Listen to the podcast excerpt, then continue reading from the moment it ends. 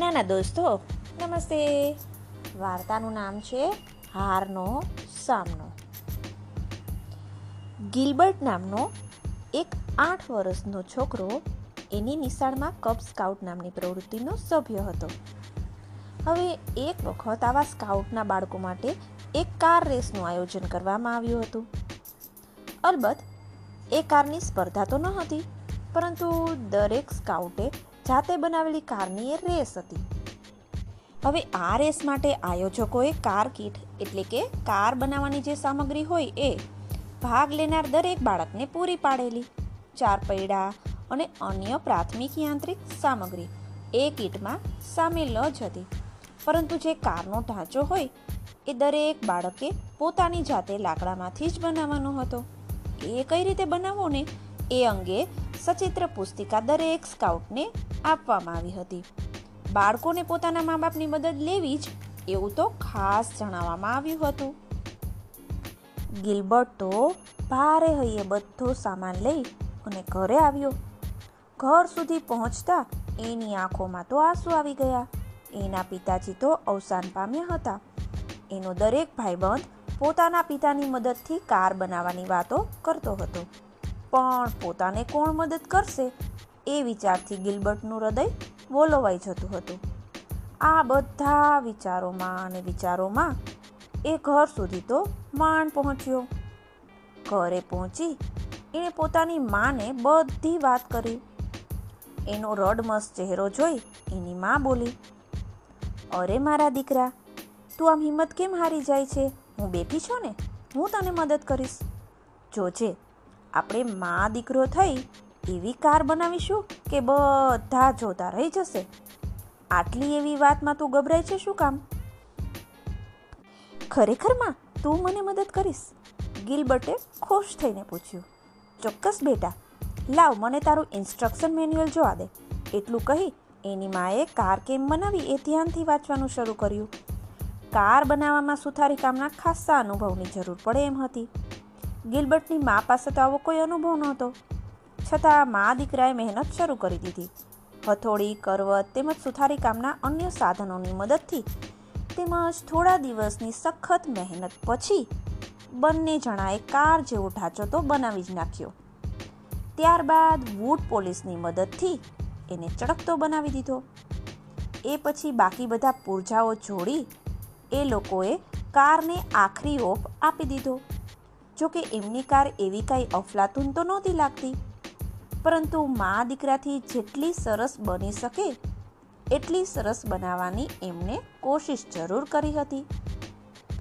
રેસનો દિવસ તો આવી પહોંચ્યો. બધા સ્કાઉટ પોતપોતાની કાર લઈ મેદાનમાં પહોંચી ગયા.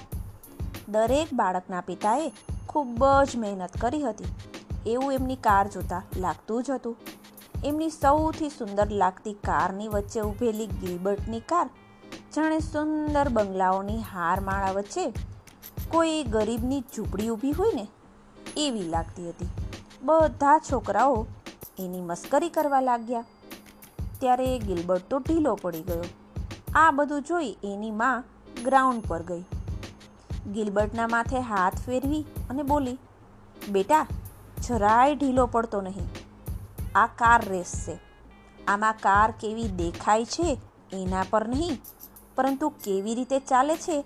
એના પર પરિણામનો આધાર હોય છે. તું એને બરાબર ચલાવવા પર ધ્યાન આપજે. All the best my son માના આવા શબ્દોથી ગિલબર્ટને તો ફરીથી હિંમત આવી ગઈ. એ સ્પર્ધા માટે તૈયાર થઈ ગયો. સ્પર્ધા બબે જણા વચ્ચે હતી. બેમાંથી જે પહેલું આવે એણે બીજા ગ્રુપના પ્રથમ નંબર આવેલ સ્પર્ધક જોડે સ્પર્ધામાં ઉતરવાનું હતું. બધાની નવાઈ વચ્ચે ગિલબર્ટ સેમીફાઇનલ સુધી પહોંચી ગયો. કોઈને વિશ્વાસ નહોતો આવતો, પણ એ હકીકત હતી. હવે એને ફક્ત એક જ પ્રતિસ્પર્ધી સાથે હરીફાઈ કરી અને ફાઇનલ મેચ જીતવાની બાકી હતી. ફાઇનલ માટે ગિલબર્ટ અને એનો હરીફ પોતપોતાની કાર લઈ સ્પર્ધા માટે લાઈન પર ઊભા રહી ગયા. રેફરી મેચ શરૂ કરવાની સીટી મારે એ પહેલાં જ ગિલબર્ટ દોડી એની પાસે પહોંચ્યો અને ખૂબ જ આદરપૂર્વક વિનંતી કરી. અંકલ, મને થોડો સમય આપશો, પ્લીઝ? હું પ્રાર્થના કરવા માંગુ છું. રેફરીને તો ખૂબ નવાઈ લાગી. હસવું પણ આવ્યું. છતાં એમણે હા પાડી દીધી. પોતાની કાર પાસે ઊભા રહી નેવું સેકન્ડ સુધી ગિલબર્ટે આંખ બંધ કરી અને પ્રાર્થના કરી. પછી ઘૂંટડીએ પડ્યો. એ પછી એણે રેફરીને ઈશારો કર્યો કે પોતે હવે તૈયાર છે.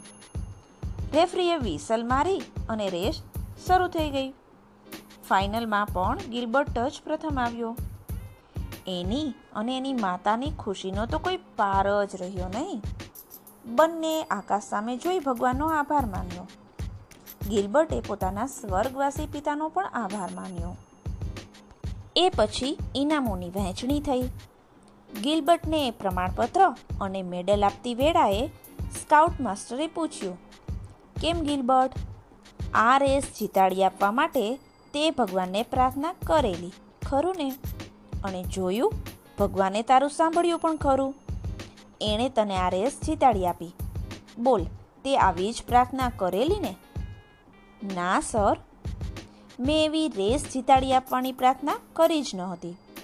એ તો બરાબર ન કહેવાય ને. રેસમાં ઉતર્યા પહેલાં ભગવાન પાસે એવું માંગવું એ તો ખોટું કહેવાય.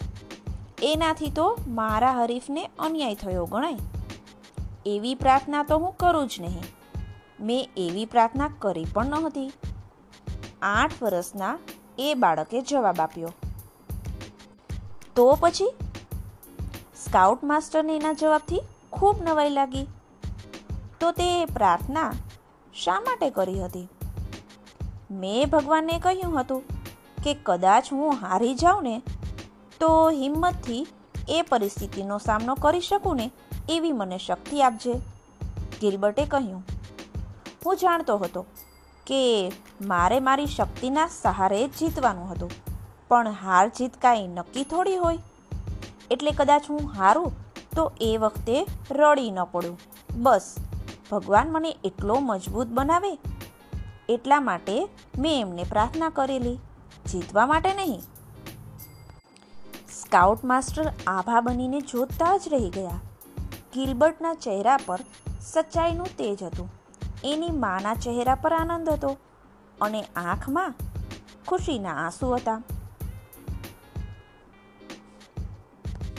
નાના દોસ્તો, હારને, ખરાબ સંજોગોને કે નિષ્ફળતાઓને પચાવી શકીએ? એવી શક્તિ આપણે કેટલી વાર ભગવાન પાસે માગીએ છીએ?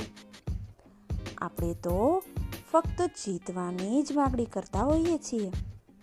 જો હાર પચાવવાની માંગણી કરીએ ને, તો ખાતરીપૂર્વક કહી શકાય કે કદાચ એ આપણને હારવા જ ના દે. ચાલો ફરી મળીએ.